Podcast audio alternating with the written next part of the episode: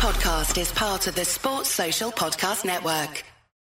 A real quick note before today's episode starts. Uh, there were some audio issues on my end in this episode, so I'll cut out a few random times. Uh, sometimes cut in randomly when, when Fetch is talking, thinking that, that for some reason he was the one that cut out. So, uh, just something to be aware of. I've gone ahead in the editing uh, to go ahead and try to to make my statements make sense around the breaks. But if you hear something weird, that's why. Uh, but now on the episode.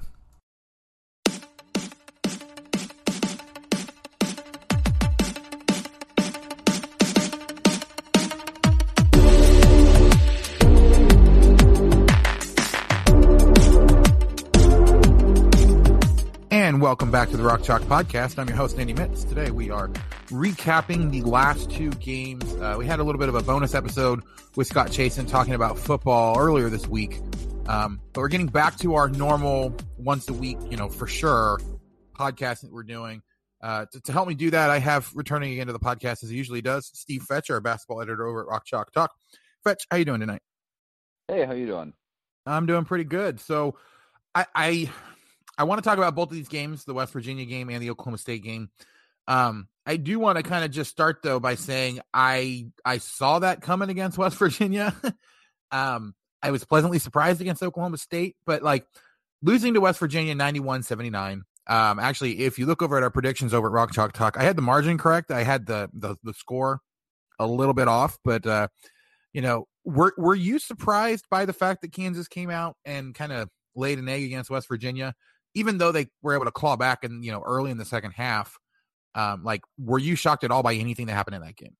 Well, you know, I think the thing that's really gotten them into trouble uh, has been the slow starts. I mean, it happened against uh, Oklahoma State, and, and it happened against Tennessee. It happened, uh, if I remember correctly, uh, against K State the first time they played K State, uh, and it certainly happened Saturday. I mean, they were down uh, seven to two early and they just had nothing going. They were missing layups left and right, all that sort of thing. So, um, you know that that part, I guess, it still surprises me. I mean, I guess it shouldn't anymore, but it, it still does because uh, you're just not used to to seeing a Bill Self team come out so unprepared. Um, overall, you know, I, I thought they would win. Uh, I didn't really see West Virginia going 11 to 21 from three. Uh, Jesse after the game, Jesse Newell posted a thing where uh, defenses are shooting a, a pretty high percentage uh, unguarded uh, jump shot attempts, and that's something that hopefully will will even out over the course of the uh, the rest of the season here. So um, I think it's another one of those games like the like the Tennessee game, like the uh, like the Texas game, where the the losing scoreline kind of flatters the the team that won uh, a little bit. Um, but obviously, you know, Kansas did not do themselves too many favors uh, on the defensive end of the floor, and, and really, you know, offense they were okay, but uh, turnover wise, I mean that's that's creeped creeped up and started to be a problem again. And I think that's kind of more attributable to uh, laying an egg than a lot of other things that you do on offense. For me, anyway. Yeah. Hey, sorry, I, you actually cut out a little bit there, so I'm not sure if it was me cutting out or you cutting out. But um, kind of to your point, where you know Kansas didn't shoot horribly from three on their own. You know, seven to twenty, so for for 35 percent, and you know they were 22 of 44 um, what really hurt them again, they had 18 turnovers, so turning it over on 24% of their possessions. Um, you know, they turned West Virginia over a decent amount too on 17% of their possessions. But the fact that West Virginia shot over 50% from three, which is just ridiculous when you think about it. And it wasn't like it was a bunch of guys that all are really, really good three point shooters. So, you know, there was a little bit of bad luck there for Kansas, which we're used to seeing for, for this KU team. Um, and then just the fact that, um, you know, I mean, it seems like West Virginia did exactly what they needed to do by by lowering the number of possessions overall uh, and really kind of taking advantage of um, you know Kansas playing a little sloppy, not really kind of doing what they needed to do. But like you said, that that that slow start absolutely killed them. It's been doing it all year long. Um, that's kind of what I saw that was going to happen in this game. I, you know, that was the one thing I specifically mentioned in the in the preview that I did um, or in or in my prediction was that they were going to start slow and they just couldn't afford that and they couldn't overcome that against the West Virginia team. So, you know, I don't know that I'm necessarily too surprised by anything that happened. It's obviously disappointing the fact that they can't, for whatever reason, get started quickly. But we kind of talked about this last week you know, where it seems to be an energy thing for whatever reason. And I'm not really sure why they're having energy issues with this particular team. Um, but they really do need to kind of figure it out because if they have a start like that at any point in the in the in the NCAA tournament or the Big 12 tournament, I mean, the teams are going to be playing are probably going to be way too good for them to really have an opportunity to, to to be able to overcome that. I mean, even if you know if they end up with a four or five seed playing against a 13 or a 12 we've seen it time after time like that's the recipe for a you know 12 or 13 seed upset is the higher seeded team comes out doesn't have a lot of energy you know really has a really slow start and then it's just a dogfight the rest of the game and you know that's where the the lower seeded team actually be, is, is able to get that upset so i think that's the biggest takeaway from this game is that kansas just can't put themselves in a hole that early especially if you know the opposing team is going to do what west virginia did and just go ballistic from three yeah, I think kind of their their two big issues kind of feed into one another. Where their other big issue for me anyway uh, is they're just so I don't I don't really know the way to phrase it, but eh, whenever something starts going wrong, it's like they expect things to to keep going wrong or they give up or something. I mean, I, I keep I think this is about the eighth show in a row where I mentioned the second half of that Texas game where uh, a couple of guys, you know, who were bad shooters hit a couple of threes that kind of rattled around and went in, and you didn't really expect it to happen. And you know, Kansas kind of slumps their shoulders a little bit and then allows them to go on a huge run. I mean, it happened in the Tennessee game where uh, really Kansas was doing a pretty good job forcing them to take him, you know, tough long twos and stuff like that, and they just kept making them. Um, and it was like rather than saying, okay, if we keep doing this, we're going to win. They just kind of said, well, what are you going to do? Let's let's quit. Uh, in the West Virginia game, it was kind of a, a similar thing where you know West Virginia is taking and making a lot of really guarded threes, and, and credit to them, obviously. But um, you know, Kansas kind of was torn between you know let's let's give up and we got to get all these points back at once type deal, which obviously just causes everything to to snowball. So if they can get out of that, if they can get out of those slow starts, uh, I still think there's an opportunity for them to you know make a little run here, especially with uh, some other teams in the Big 12 uh, losing and or you know not looking quite as good as uh, they did a month ago. Uh, and then you know you, you you just never know in the NCAA tournament. I mean it's a it's a one game season at that point obviously, and I, I know no one's going to want to see Kansas across from them regardless of how good or not this year's team is. So uh, you know I, I I don't think it's time to to count them out yet, but uh, I definitely think that those are kind of the two big things that uh, they need to improve upon. But um, you know, it's it's mid February, so is there is there time to improve on that over? I don't know.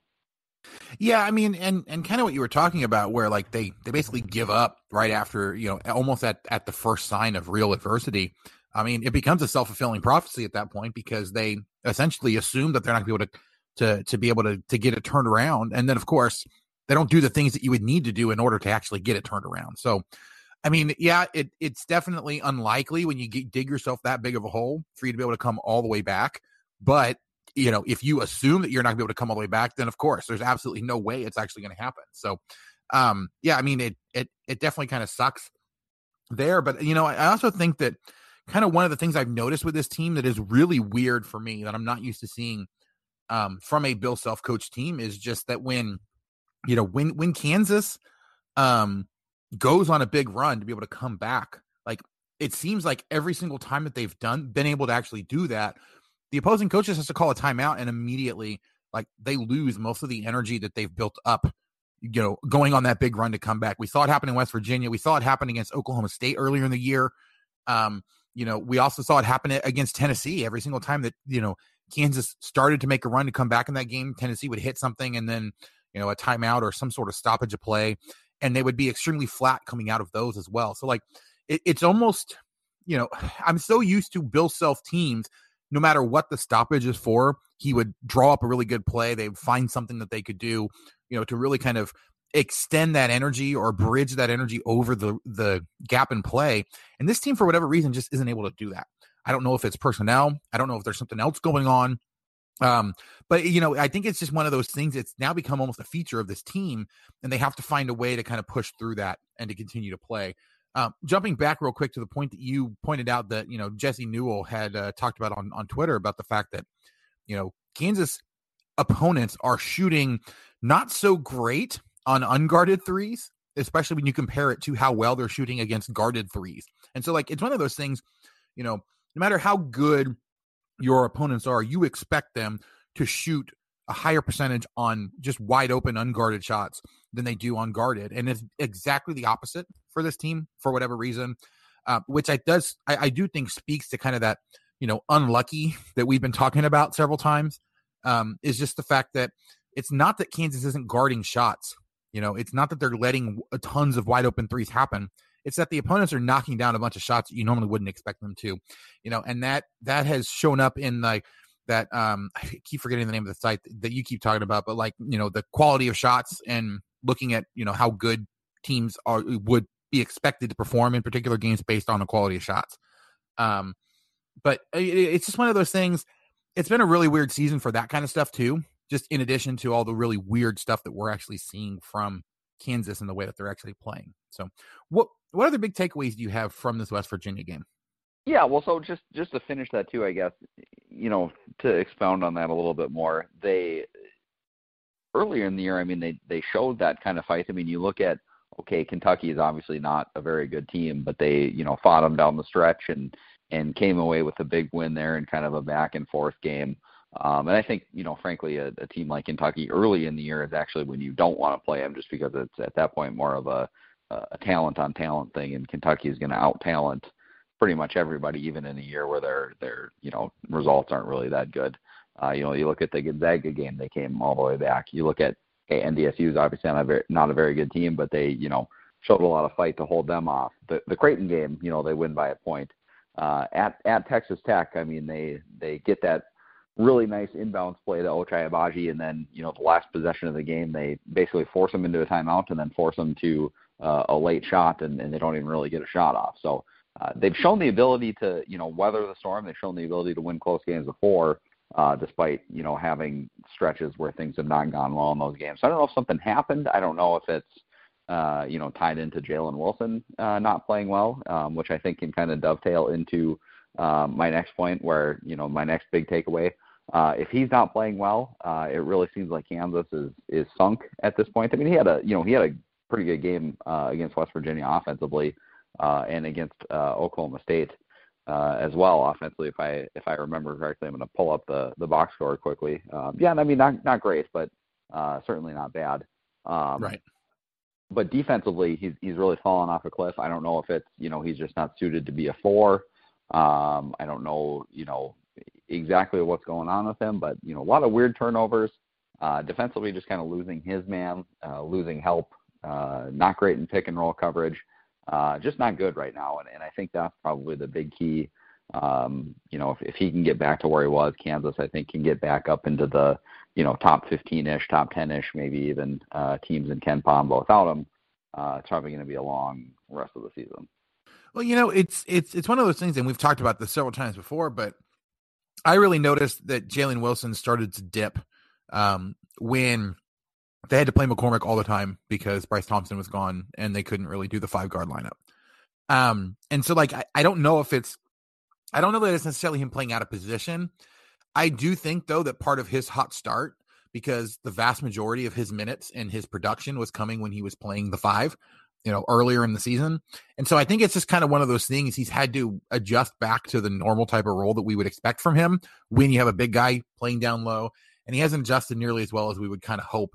I also do think, honestly, that Bryce Thompson being out has a larger impact on what they do than than really what we even you know see at this point. Because I think having him allows them to play five guard lineup a whole lot more. But I also think having him takes a lot of pressure off, especially defensively, off of a lot of the other guards too. Because regardless of what Bryce Thompson is doing on the offense, he's an absolutely phenomenal defender. Um, he really does help to kind of pull the rest of that unit together. And so, like, I, I just I think that you know, awesome for him, especially if he's able to come back in this, you know, Iowa State game that's happening. Um, like the first one on on Thursday, it'll be nice for him to kind of work his way back in with those three games, and then really be ready to kind of hit his stride. Hopefully, um, you know, when they play against against Texas Tech at home on the twentieth. So, I just I think that there's a lot more lineup wise losing Bryce Thompson does. Um, that hopefully will kind of start to sort itself out especially for Jalen Wilson when when Thompson's back in the lineup. So we'll see how all of that works out. But I do agree with you. If Wilson's not playing well, he's probably one of the biggest like the the three things I think that are biggest indicators, right, is if McCormack is taking a whole bunch of turnaround fadeaway jumpers uh, or turnaround fadeaway hooks or whatever you want to call those um, at the rim because he doesn't really nearly make as many of those as he seems to think that he can. Um, if you know Agbaji or or Brown or I guess both of them are off, like that's key number two. If that happens, then they're in a lot of trouble. And if Jalen Wilson is is just struggling energy wise or struggling however it is that he like if, if he's not if he's not have t- taking an active role in the game like any two of those three things happens and kansas is probably in pretty big trouble yeah not not to be you know body language doctor with with wilson but he can definitely get you know really down in the dumps about you know things going wrong in his play. And i think that probably you know bleeds into uh the rest of the team especially considering you know how well he played uh, early in the season and how good Kansas looked at times uh, early in the season. So he can get back to that, and, and you know you never know what's going on with you know obviously COVID and obviously with this these people being you know college kids they got school to worry about. They've got you know friends and and you know people that they're dating and and who knows you know there there might be something off the court going on uh, as well but um, if he can get back to the you know same type of energy that he had in that uh, first month of the season or so and and I still think that uh, that probably necessitates them playing the the five guard lineup a little bit more than they have been. Um, I still think Kansas has the ceiling and the ability to make the the second weekend of the NCAA tournament, which you know in a in a year where they're you know the least talented team that they've had under Bill Self and um, probably the least talented team they've had since I started watching them back in the late '90s. Uh, that that would be a, a successful season, I think. Yeah, it's you know it's just kind of funny that COVID also uh, coincides here with probably one of the least talented teams that they've had in quite a quite a long time. Um, you know, I, I, could probably make some arguments for some of those other teams, but it would definitely be an argument at least. It wouldn't be like a, you know, there isn't one that that 100% stands out as definitely the least talented team that they have. Um, but I do think that this one lacks the, you know, I guess go to guy like the automatic. You know, this is who who they're going to go to, and they've got so many other role players that all have to be playing well for this team to be um, super successful. So, I mean, I I think I do agree with you that this is kind of one of those. Um, you know, it's it's going to be kind of difficult, I think, for this team to not go down as one of the least talented, and the fact that they're still ranked 25th uh, in KenPom at this point in the season tells you that they're they're still probably a good team. That kind of tells you how spoiled we've been um, as as Kansas fans. So, all right, I want to shift over to the Oklahoma State game real quick, though. Um, you know, the thing that jumps out to me here, I don't even know is necessarily too much about Kansas because we talked about most of the things that have happened there. Um, but but before we talk about Oklahoma State and what this might mean for the rest of the season for for either of these two teams, what did you notice Kansas wise that was probably the big takeaway from this particular game? Yeah, you know, I think one thing, and I guess I don't know if this is Kansas wise or, or opponent wise, but lots of turnovers in this one, uh, which I think you know really helped uh, Kansas uh, get some easy baskets. Obviously, I mean they still scored under a, a point per possession, which was hindered by their own turnovers, um, and also a uh, uncharacteristically bad day from two, which I, I did not really see coming. I mean, given what they did in the in the first matchup and the fact that you know uh, Oklahoma State really does not have uh, ton of defense down low, I really did not see that coming. But lots of missed bunnies in this one. I mean, they, geez, Louise, they went you know three minutes without scoring, or I think we had what two points in three minutes, and it seemed like they missed about I don't know 12 layups in the first half. I mean, it was it was brutal. So I definitely didn't see that coming. But uh, the turnover thing, you know, I think in the fact that Oklahoma State didn't have an insane day from three like every other opponent seemingly has had, uh, I think maybe gave a little bit of a glimpse into what Kansas uh, could be, especially as a defense once they get rolling here, and, and if teams aren't going to shoot you know, an insane percentage, uh, you know, holding Oklahoma State to 40% shooting on twos, forcing turnovers on almost 23% of their possessions, which is a, a huge number, especially for a Bill Self team, uh, which hopefully will feed into, you know, transition baskets and easy baskets and make things easier on their offense as well. But um, even if not, you know, obviously if, if you're giving up 84 points per 100 possessions, I mean, you're probably never going to lose. So uh, obviously that's not going to happen every game, but I think it kind of uh, sets a sets a bar or sets a ceiling for you know what this team could look like if they start clicking uh, on all cylinders. And and one you know individual thing that stood out to me is you know Marcus Garrett. I mean, Uh, pretty nice game offensively, lots of turnovers obviously, but five of seven uh, from two, seven of eight from the free throw line, and then uh, late in the second half or, or you know midway through the second half, Bill Self really you know said, hey, you go guard Cade Cunningham, probably the most talented player in the country. Uh, and, and Marcus Garrett, you know, didn't shut him down every possession. Obviously, you know, Cade still made some threes and, and still made some nice plays and stuff, but really made things difficult on him. Picked his pocket a couple times, forced him into some really tough shots. Uh, and I think you know your earlier point about Bryce Thompson coming back. Uh, Bryce Thompson can play on the ball a little bit more. Let Marcus Garrett take some breaks offensively, where he can really utilize that defensive ability that he has to just take whoever he wants. Really, uh, if he can do it to Cade Cunningham uh, out of the game and, and make them a non-factor, uh, that also you know heightens Kansas's ceiling a little bit going forward too, because you look at potential second round, you know, Sweet 16 hopefully round uh, matchups in the NCAA tournament. A lot of these teams, if you can take out their one perimeter player, you make them a lot easier to beat. So uh, that I think, uh, you know, Marcus Garrett's hopefully anyway uh, resurgence would be uh, one thing that I really noticed. Yeah, I mean, and and also kind of just like I realize that Kansas's defense isn't rating very high in KenPom, what has really kind of jumped out, and you saw you know, a lot in that Oklahoma State game, was the fact that Kansas is one of the better two point, um, you know, defensive teams. Um, they're they're number one in the conference right now. Their opponents aren't even shooting forty five percent from two, which is an absolutely phenomenal number um, in conference play. And so, like that, that tells you what kind of strength this team has in you know denying the entry passes, and when they actually get in there, like it seems like McCormack and Lightfoot and everyone else that's kind of in the middle there is doing a really good job of keeping the opponents from getting clean looks, um, which is definitely going to help. Them. Obviously, you know, the the opposing team getting hot from three is going to be a big issue no matter where you are in the season. But it's also kind of one of those things that, as we've talked about, is largely out of your control. Is still a very, very solid defensive team and as long as they keep playing the way they need to play, they are going to be more successful, I think, than they've actually been to date so far. Um, and and I mean that's kind of what you're talking about there, where like you know Garrett had a phenomenal game defensively, um, and and is going to continue to be able to do that. I do agree with you too that when you know when when Thompson comes back, not only is, is it going to give Garrett more, I guess, leeway to to lock someone down defensively, um, but Thompson is a is a decent ball handler. Um, and you know, being a third option, having him on the floor makes it a little bit easier for people to actually get what they need to.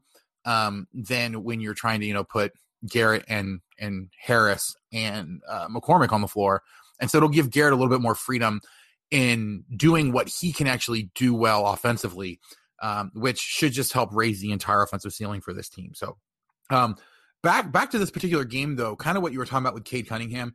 Not only did Garrett do a really good job, I think, of shutting him down in in large portions of that game. Though the one thing that I kind of noticed, and, and and I know we don't usually talk too much about opposing players unless they're you know the ones we're getting ready to play, but I found it a little strange that uh, you know Cade Cunningham can seems to get flustered in big moments of some of these games. Now he can he can kind of flop back and forth and you know come up with big shots because like you know, it was it was all over the place on Twitter uh, how the Kansas students, um, you know, or whatever fans were in there were chanting overrated at Cade Cunningham while he was shooting free throws, and he missed the second one, and then of course he came down like the next possession and and hit just a three CU game that they ended up losing the week before. Um, you know, and it, so it seems to me that he can get a little bit flustered. Um, and I mean, anything that you've noticed in that range, or, or do you think? I mean, because honestly, I get the feeling that this that we're probably going to face Oklahoma State again in the Big Twelve tournament. Um, I don't know why. I just for some reason I'm getting that feeling. So is that something that you think is, um, well, one, do you agree with my assessment there, and two, do you, do you think that that could actually have an impact on either seeding for the Big 12 tournament or you know impact the Big 12 in some fashion moving forward? Yeah, you know, I'm. I mean, I'm really impressed with him. I think one thing uh, that I think people kind of, um, you know, he's not a super explosive athlete, so I think that gets people to think that he's maybe not uh, as good as the you know plaudits suggest and stuff. And I mean, he's you know turnover rate is higher than his assist rate and stuff like that, and is not super efficient from two and everything like that. But you know, I think when you watch uh, Oklahoma State play or watch him play, uh, you kind of have to realize that his teammates, you know, by and large, aren't really that good, and he's kind of dragging them to whatever record that they have. And I, you know, I've kind of soured on Mike Boynton as a coach too. Uh, I don't know that he's really necessarily putting his guys in the best spots to to do anything either. So I think all that kind of kind of goes into the the same factor. I think right. I think he does get you know kind of probably flustered and frustrated with some of his teammates and some of the stuff they do. And you know, uh, next year he's not going to have uh, you know three guys uh, every time he dribbles the ball hounding him and stuff like that. Or or if he does, he's going to be able to pass it. You know, Fran made this point uh, a thousand times, which you know people can was a little annoying. Get, yeah, pe- people can kind of get on Franman and and fairly, but I think he was right. You know that that that you maybe don't have to point it out every single freaking time that it happens, but uh, he's right that you know next year he's going to be able to pass to a, a wide open shooter, is going to be able to knock down that shot, so you're not going to be able to leave him that sort of thing. So yeah, I mean I think he's. Uh, I think the the point that he does get you know flustered and stuff is fair, but I don't really blame him either. So um, I still like him. I still hope the the Wolves lose a bunch so that they can draft him. Um, although I I know that the uh, I know that the fat cats in charge of the NBA won't let him win the lottery two years in a row. So I'm already prepared to to be disappointed.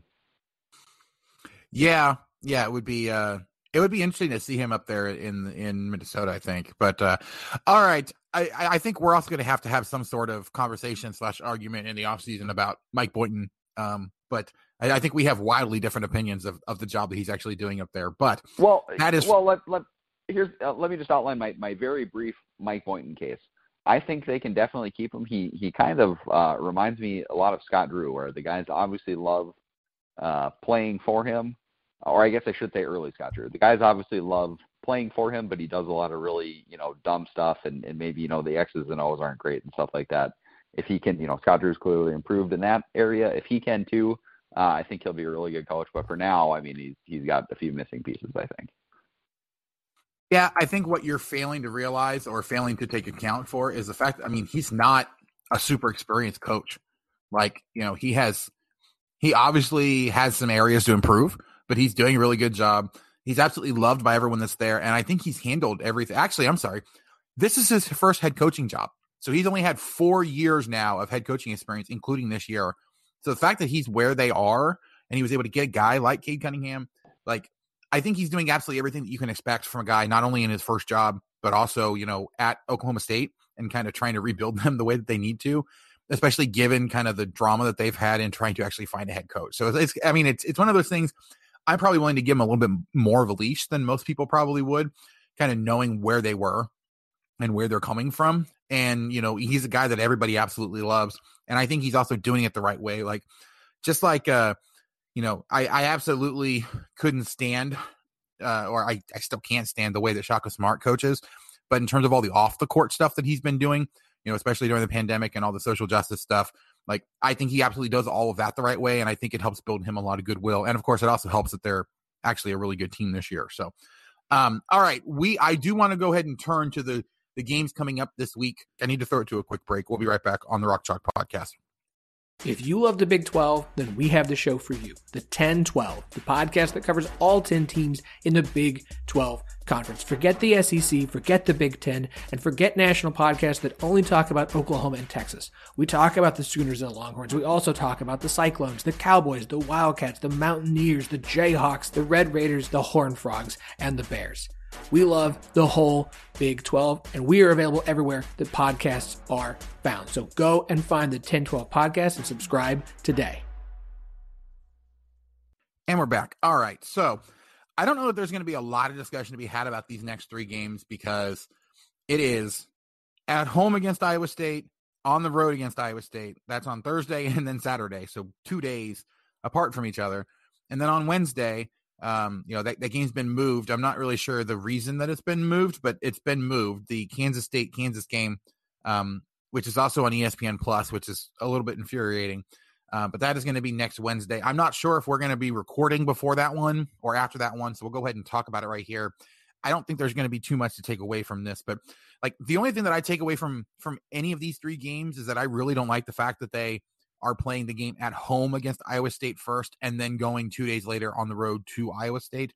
Um, if Iowa State was going to have an opportunity to pull off an upset, I would think that that's kind of the the perfect scenario for them to be able to do that. Where you know, you get your first shot at Kansas. Nothing's really going to change much between those two teams, but you're going to go from being on the road in that hostile environment to then being able to to be more comfortable at home, you know, and once you finally started to kind of maybe figure things out, give yourself an opportunity, then you're going to be at home playing against them for another 40 minutes to go ahead and try to actually pull off an upset there. Any thoughts about either of these games or or I guess any of these three games? Yeah, I think uh, you know I mentioned this in the preview that I uh, erroneously posted early, but uh, Iowa State, even though they don't have a Big 12 win uh, yet, has been close a couple of times, and they're actually you know like 70 spots or so higher in KenPom than K State, so they're certainly a better team than K State uh, for my money. Uh, so they're you know Kansas should win, obviously, uh, both of these games against them, but um, I wouldn't be terribly surprised either if we're sitting you know 15 minutes into the first half uh, in one of these two games, and Kansas is only up by two or three points, or maybe down by a couple points, and we're wondering, you know, what the heck's going on, that sort of thing.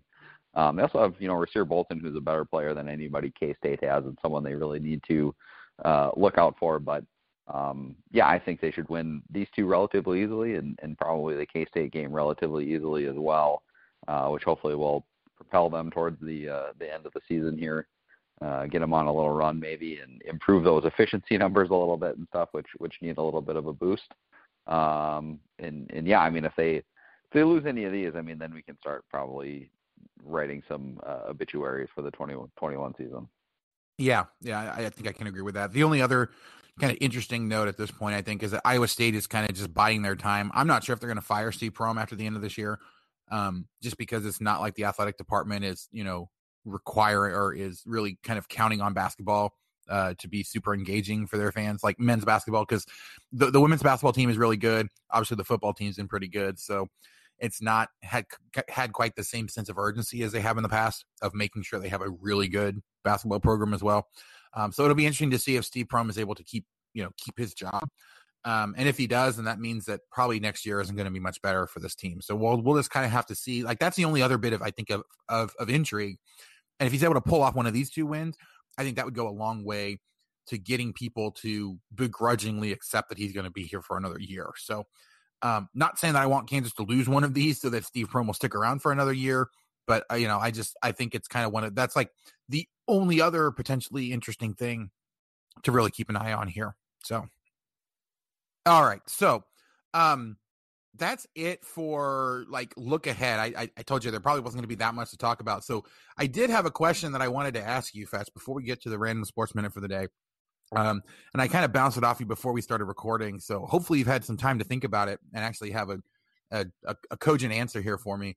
Um, you know, I've I've seen several teams during different broadcasts, um, you know, talking about all the different teams in the Big Twelve, or other people on Twitter kind of throw around oh well you know this particular team that we're watching right here is you know probably the second best team in the big 12 right now. Um i think you can make that argument for a lot of different teams. You know kansas potentially west virginia texas texas tech um oklahoma. Of those five because I, I mean I, I think we all are in agreement that it's you know those five um unless you really think that oklahoma state deserves to be up there as well but um, which of those teams do you think has the best argument for being the second best team in the Big 12 right now? Yeah, so it kind of depends on on how you look at it, right? If you're looking at just straight up talent, I probably would take Texas. Uh, I think they probably have the the deepest, best collection of players. If you're looking at you know just KenPom rating, it's West Virginia right now. Of course, that has you know vacillated heavily over the last you know couple weeks. Uh, if you're looking at how they played in Big 12 play, uh, Oklahoma's actually second in the Big 12 in terms of efficiency margin. Uh, they're right around uh, eight-ish plus plus eight-ish points per 100 possessions. If I did my quick math there, which is you know two or three points higher than uh, Texas Tech, West Virginia, and Kansas and Texas, which are kind of the next four uh, in the group there. Um, I, you know, I still think Kansas might have an argument if they go out and, and you know blow Iowa State out twice in, in Kansas State. I mean, you know, you remember basically every other team uh, in the league has played uh, those teams, you know, two or three times each rather than just the one for Kansas. So I think their number is maybe a little bit uh, artificially lower. But um, you know, if if you put them all out on the floor right now, and you ask me, you know, one of these teams has to uh, win a round robin tournament. I guess uh, that would be the fairest way to do it, or else you die, you know, type deal. uh, I think I would. I think I think I would pick Texas. So um, I'm sticking with them for now, and I think a lot of this, you know, the the loss against Oklahoma State, they missed uh, a ton of just wide open threes. Um, you know, they lost by a point to Oklahoma. They played Baylor, you know, relatively well uh, before Baylor pulled away, and then obviously, you know, they had kind of a, a hiccup against K State where they only won by three. But for me, anyway, they're they're still uh, the second best team in the league. Uh, they do they do the most things well and, and do the least things uh, poorly out of all the contenders. Yeah, the the other thing to keep in mind with Texas is that you know they were coming off of a COVID. Um, well, I don't I don't think it was a COVID pause, but they had COVID issues where you know Shaka Smart wasn't available. They had several players that were affected by COVID. Um, it takes a while for them to get back. You know, after you know while they're technically cleared to play, getting back up to like your normal, you know, standard of play. Um, it takes a while. I think they're finally back to that point now where you can expect basically the entire roster to be at full strength. Um, you know, and obviously that game against Kansas State was a little questionable, a little, a little troublesome. Um, but it's also, you know, one of those things that I think every team in the Big 12 is going to have at least one of those types of scares. Uh, you know, Kansas hopefully had their only one against TCU at home. So like, I mean, you know, it's it's kind of one of those things that it's not it's not disqualifying for me that they barely beat Kansas State on the road.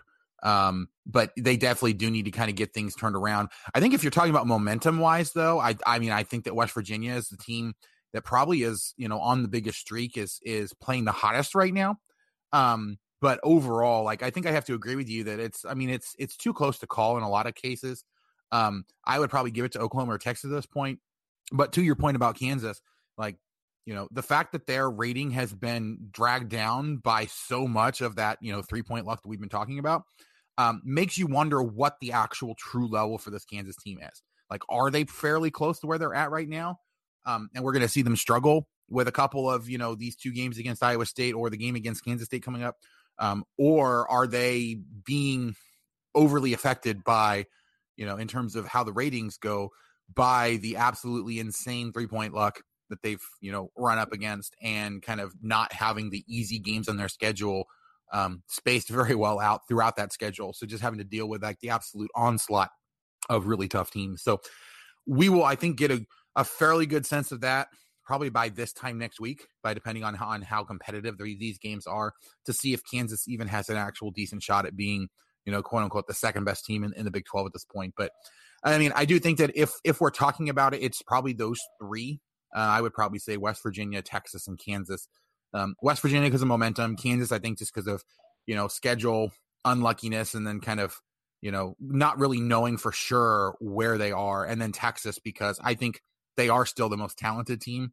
Um, Shaka Smart's been doing a phenomenal job this year so far, um, and this the fact that like their struggles that they've had have coincided with COVID related issues makes me think that um, maybe it's you know more COVID than it is the team not performing um, similar to the way that Shaka's teams have faded in the past. I, I don't think that's actually it this time. So, all right. So, uh, let's go ahead and wrap up now. I, am assuming you have a random sports minute for us. So, so what do you got for us this week? Uh, yeah, su- super quick. We're going to uh, highlight the uh, retirement of skier Ted Ligety. He uh, burst onto the scene uh, 2006, won the uh, Nordic Combined event, which is basically you do a run of downhill and then two runs of slalom, which is like the short one where you go around the poles.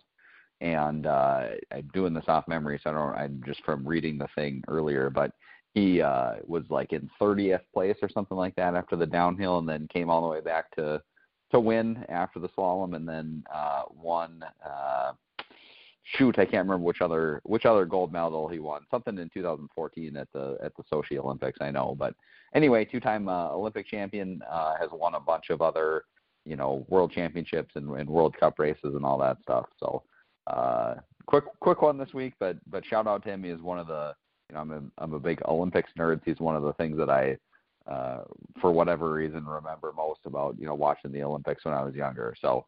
Uh, Ted Ligety, shout out and uh, enjoy retirement. Yeah, I mean, you know, I'm I'm uh I'm definitely getting geared up for the Olympics that are coming uh, in the summer. So, um, hopefully, it should be, you know, should be interesting. I'm I'm definitely looking forward to it, and uh, you know, it's kind of the one three week period that happens every four years that is more exciting for me than even than even March Madness, um, which is you know like my favorite time of the in year usually just because of all the games you have going on. But um, so yeah, de- definitely um, love it when we highlight some of those Olympic sports. Um, so yes, no, I, I agree. Definitely enjoy your retirement there. Um, well deserved at that point. So, all right, uh, I think that's going to go ahead and and uh, do it for us tonight. Unless you had any other final thoughts about KU or the Big Twelve or anything else before we get out of here. No, I no, I think we hit it all pretty good. All right, sounds good. And that's going to do it for us tonight. Thank you guys so much for listening. If you haven't already, please do go out wherever you get your podcasts, whether it's Apple Podcasts, Spotify, Stitcher, any of the other million apps that are out there. Just search for Rock Chalk Podcast so you can subscribe to the podcast and get every episode as soon as it comes out. If you can leave us a rating and a review as well, five stars and nice comments would be absolutely great. But if you can't do that for whatever reason, just let us know what it is we can be doing better. We bring the podcast to you guys to get you all the information you need in as entertaining a way as possible. So if you ever have any comments, questions, suggestions, people who want to try to interview, anything like that, you can contact me by email at rockchalk rockchalkpodcast@gmail.com or on Twitter at rockchalkpod. You can also get your voice on the show. Do that by going to anchor.fm slash rock-chalk-podcast slash message. Leave us a voicemail. I promise we'll get it on the show for you. But that's going to do it for us tonight. Thanks again for listening, guys, and we will catch you next time on the Rock Chalk Podcast.